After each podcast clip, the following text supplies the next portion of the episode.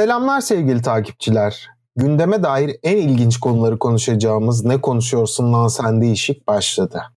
Ben içerik üreticiniz Nami Baran Fırat ve yanımda İstanbul Kültür Üniversitesi öğretim görevlisi Erdem Yücesan 333 medya çatısı altında haftada bir gün sizlere konuk olacağız. Selamlar Erdem. Merhaba. Nasılsın Barancım? Teşekkür ederim Erdem'cim. İşte programın hazırlıklarıyla bildiğin gibi 3 gündür uğraşıyorum. Biraz yorgun ama keyifliyim. Sen nasılsın? Seni sormalı asıl. Ben de yoğun tempo bu pandemi sürecinde özellikle biliyorsun ki daha sıkı bir tempoda devam. Yani rahata alıştınız da neyse ben sonra değineceğim bu konuya. Abi gündem bu günlerde WhatsApp sözleşmesiz sözleşmeyi kabul etmeme ve kabul etmezsen 8 Şubat'tan sonra WhatsApp kullanamama e, herkes NSA'in verilerini geçir, ele geçirmesinden korktuğu için işte farklı uygulamalara geçme gibi hamlelerle bir çalkalandı biliyorsun. İlk olarak sana ben o zaman şunu sorayım bu konuda. WhatsApp olmazsa hangisini kullanalım? Sen buna Abi ben onay verdim. Ben WhatsApp kullanacağım. Ama ben aynı zamanda Telegram'da kullanıyordum. Teyit.org'da yayınlandığına göre abi şu an evet sinyal en az veriyi istiyor. Ama Telegram'da secret chat gibi özellikleri de olduğu için ben Telegram'ı daha uygun buldum. Ben hepsini indirdim bu arada. BIP hariç. Yani e, BIP'i kullanmadım. Bilmiyorum. Diğer kalan bu WhatsApp olsun, Telegram olsun, Signal olsun. Yani bu üçünü de indirdim. Yani şimdi e, şöyle söyleyeyim. Uygulamalar açısından en iyi olarak Telegram var. En çok e, bize özellik sunan bana Telegram gibi geldi. Ama ben tabii ki de bilişim konusunda, yazılım konusunda çok fazla hakim olmadığım için belki hani doğru mu söylüyorum ama kendi kullanım açısından Telegram en uygunu. En yaygını WhatsApp. Öbürünü kullandım. Öbürü daha geliştirilebilir. Açık kod kaynak bir yazılım olarak, signal olarak Hani Abi, şey yanlış bilmiyorsam WhatsApp Amerikan, Telegram Rus, sin, Sinyal de Çin menşeiydi. Yani hepsi birinden alıyor herhalde. İşte büyük bir şeyler, büyük güçler, dış güçler hani burada kapatmış hepsini. BIP de yerli ve milli. Buradan evet, da... direkt gidip EGM'de yazılı olarak mesajlarınızı verebilirsiniz. Ama konunun şu açısından ele alalım. Hani kişisel verilerin paylaşılması ve kullanılması. Yani e, üçüncü şahıs kişilerle paylaşılacağına dair bize sözleşme dayattılar. Ama bu sözleşmede şunu da şunun da teminatını verdiler. Sizin verileriniz Facebook firmasının güvencesi altında kişisel veriler, verilerinizden öte sizin istatistikleriniz onlara gidecek. Yani şimdi çeşitli filmler var biliyorsun ki social dilemma olsun. Bu noktalarda güvence verilen ne kadar güvence ki Amerikan başkanları seçimlerine müdahale ettiği Facebook'un dair hani haberlerimiz var. Ne kadar bir güvence olacak acaba? Ya zaten bu sözleşmenin sebebi Avrupa genelinde ve Amerika'da Mark Zuckerberg ve Facebook firmasına açılan kişisel verilerin izinsiz kullanımına dair olan davalar ciddi para cezaları çıktı bu davalardan. Ondan sonra işte 2018 yılında Genel Veri Koruma Yönetmeliği Avrupa Birliği genelinde yürürlüğe girdi ki buna bağlı olarak da zaten bu sözleşmeyi Mark Zuckerberg Avrupa Birliği ülkelerine dikte edemiyor. Yani orası ayrı. O nokta çifte standart işte Avrupa Birliği'ne dikte edemez. Bizlere eder. Hani o şeyi ne kadar yani gerçekçi bir uygulama. Ya bir de ben şunu da söyleyeceğim. Ya bu kullanıyorsunuz verilerimizi. Ya ben bir ürüne girdim baktım diyelim. Aynı ürünü bana reklam olarak sunuyorlar. Yapma. Yapma. Ben bir benzerini sun. Bir benzerini sun. Bana bir fayda sağla. Hani yani şey konusunda bu arada esas olarak söylenen bir söz vardır. İnternette eğer ki ürüne ya da hizmete para vermiyorsanız Ürün sizsinizdir. Yani bu noktalarda tabii ki de yani ürün biziz. Aslında orada yapılan şey bize ürün satmak. Esas faaliyet, esas istenen bu. Bizim satın alma davranışımızı etkilemek. Bunun için de bize çeşitli hizmetler sunuyorlar. Sunarken bari fayda sağla. Abi benim zoruma da gitmiyor böyle ürün benim. Zaten ben tüketim toplumunun bir parçası olduğum için ürün de olmak zorundayım. Tüketirken pazarlanabilir bir şey olmam lazım. Yani bir de sinyali şey çok ünlü etti. Elon Musk tavsiye etti ya. Yani orada e, bu arada o noktada şey de var. Ee, signal diş macunu, diş fırçaları var. O oradan hani bir O da güvenli bir diş fırçası mı acaba? yani o noktalardan gidiyor. Bilmiyorum hani bu işin sonu nereye varacak ama zaten yani başka çalış şeyde e, çalışmalarda görüldüğü üzere biz zaten bu verileri Facebook, Instagram, Twitter benzeri uygulamalarla fazlasını çoktan verdik. Vermeye evet. de devam ediyoruz. Yani tek WhatsApp'ı değiştirip Telegram'a geçerek çözüm olacak mı ya da herhangi başka yani hiçbir şey yoksa sosyal medya hesaplarından zaten oluşan gölge profilin başlı başına seni veriyor onlara. Gölge profil kavramına aşina mısın bilmiyorum ama Yok şimdi şey yapmayayım çok fazla söyleyeyim. Abi yani. bu e, yapay zeka algoritmalarıyla takip edilen e, veriler Diyelim sen Facebook kullanmıyorsun ama annen baban kullanıyor. Senin fotoğraflarını şey yapıyor. Seninle gezdikleri yerde yer etiketliyor. Sen zaten Facebook tarafından hayatı bilinen bir insana çevriliyorsun. Yani sadece WhatsApp ya da sadece Facebook değil. Twitter'da da bu böyle. Instagram zaten Facebook'a bağlı bir firma. Bir de senin bana paylaştığın bu Clario firmasının yaptığı araştırmaya şimdi bakıyorum. Hı hı. Abi Facebook kişisel datalarınızın %70.59'unu kullan topluyor. Instagram %58.82'sini topluyor. WhatsApp %11.76'sını topluyor. Bu üç firmada Facebook, bu üç application'da Facebook firmasının application'ları. Sen zaten başlı başına varoluşunu vermişsin Facebook'a. Kısaca bakarsak bizi trendler nereye götürürse davranışlarımızı onlar belirliyor. Şimdi bu ara bir furya çıktı. WhatsApp'ı siliyoruz. Alternatiflere geçiyoruz. Evet WhatsApp'ı siliyoruz ama Lamborghini almak için bir firmaya kimlik numaramız dahil bütün verilerimiz SMS yoluyla göndermemizde sıkıntı yok.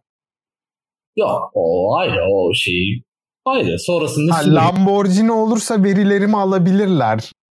Ya şey tabii ki hediye edeceklerse vesaire yani çekilişler ve bu noktalarda biliyorsun sosyal medyada da çeşitli çekilişler yapılıyor. Ee, kanal abone sayısı, izlenme sayısını e, arttırmak için. Duymuşsundur. Biz yapamadık. Abi bu Clarion'un yaptığı araştırmaya göre en güvenilir uygulama Pornhub. Yani çok mantıklı. Yani şimdi bu noktada... Abi Pornhub sizin sadece hobilerinizi ve kullandığınız cihazın marka modelini istiyor sizden. Yani zaten VPN'le giriyorsun. Türkiye'den erişimin yok. Aynen. O Aynen. Da, o, yani o şeyimizde IP'mizde almıyorlar. Esas işte penetrasyonu kimler yapıyor görmüş oluyoruz. Böyle yani asıl iş Facebook tarafından gerçekleştiriliyor. Abi OECD verilerine göre Türkiye'deki çalışma verimi 8. sırada Şili'nin altında olarak belirlenmiş ve en düşük çalışma verimliliği bizdeymiş en düşük değildir de biz yani son sıralardayızdır. Yani tabii ki de e, başka e, ülkelerde vardır. O kadar yücelmemişizdir. Ama bu konuda da öncelikle şunu söyleyeceğim. Türkiye'de bir, işverenler, işi bilenler değil, para sahipleri. Ve onların da tek ilgilendiği konu para kazanmak. Akışa... Bir şey sormak istiyorum. Böldüm çok özür diliyorum da işverenlerin zaten çoğu zaman para sahibi olmasında sorun yok bence. Ama para sahibi olup da kendini işi biliyor sanmak yerine işi ehline teslim edip sermayedar olmak daha mantıklı değil mi? Ya bizim ülkemizde kurumsal yapılar çok sınırlı sayıda bu arada. Hani e, daha çok biz e, aile işletmeleri ile mevcutuz. Mesela örnek vermek gerekirse koskoca büyük holding e, Koç Holding ya da Sabancı Holding kurumsal bir yapı olarak gözükse de aslında birer aile işletmesi. Ve bu yani bunu tepede böyleyken aşağılarda daha da yani işi bilene teslim etmek bir CEO, genel müdür atamaktan ziyade işi kendileri yönetmek istiyorlar. Bu Türkiye'de alışkanlık bu noktada. E, bu da olunca yani sen işin iş, işleyişine hakim değilsin ama Karar vermek sende. Karar merci sensin. E bu da ne oluyor?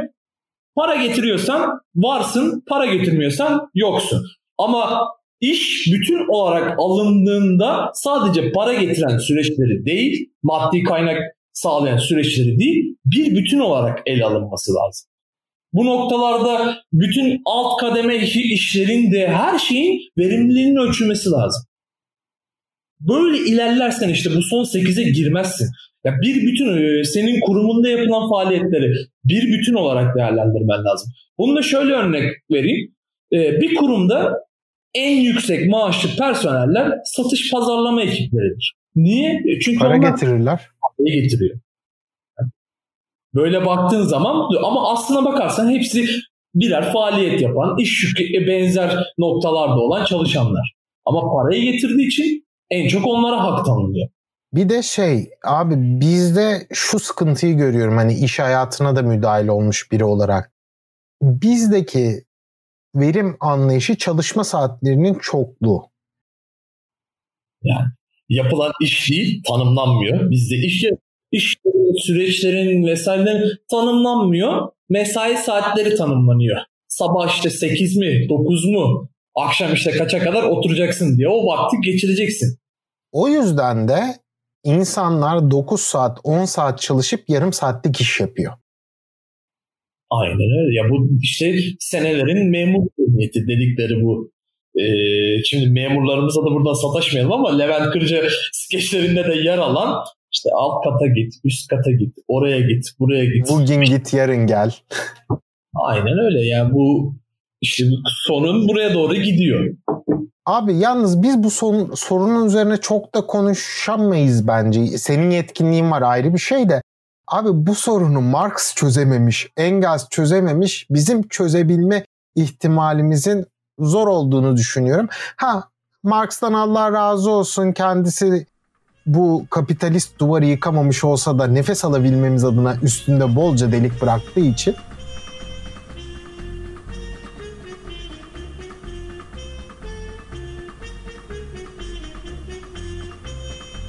Abi üçüncü konumuz aslında bütün dünyayı ilgilendiren bir konu.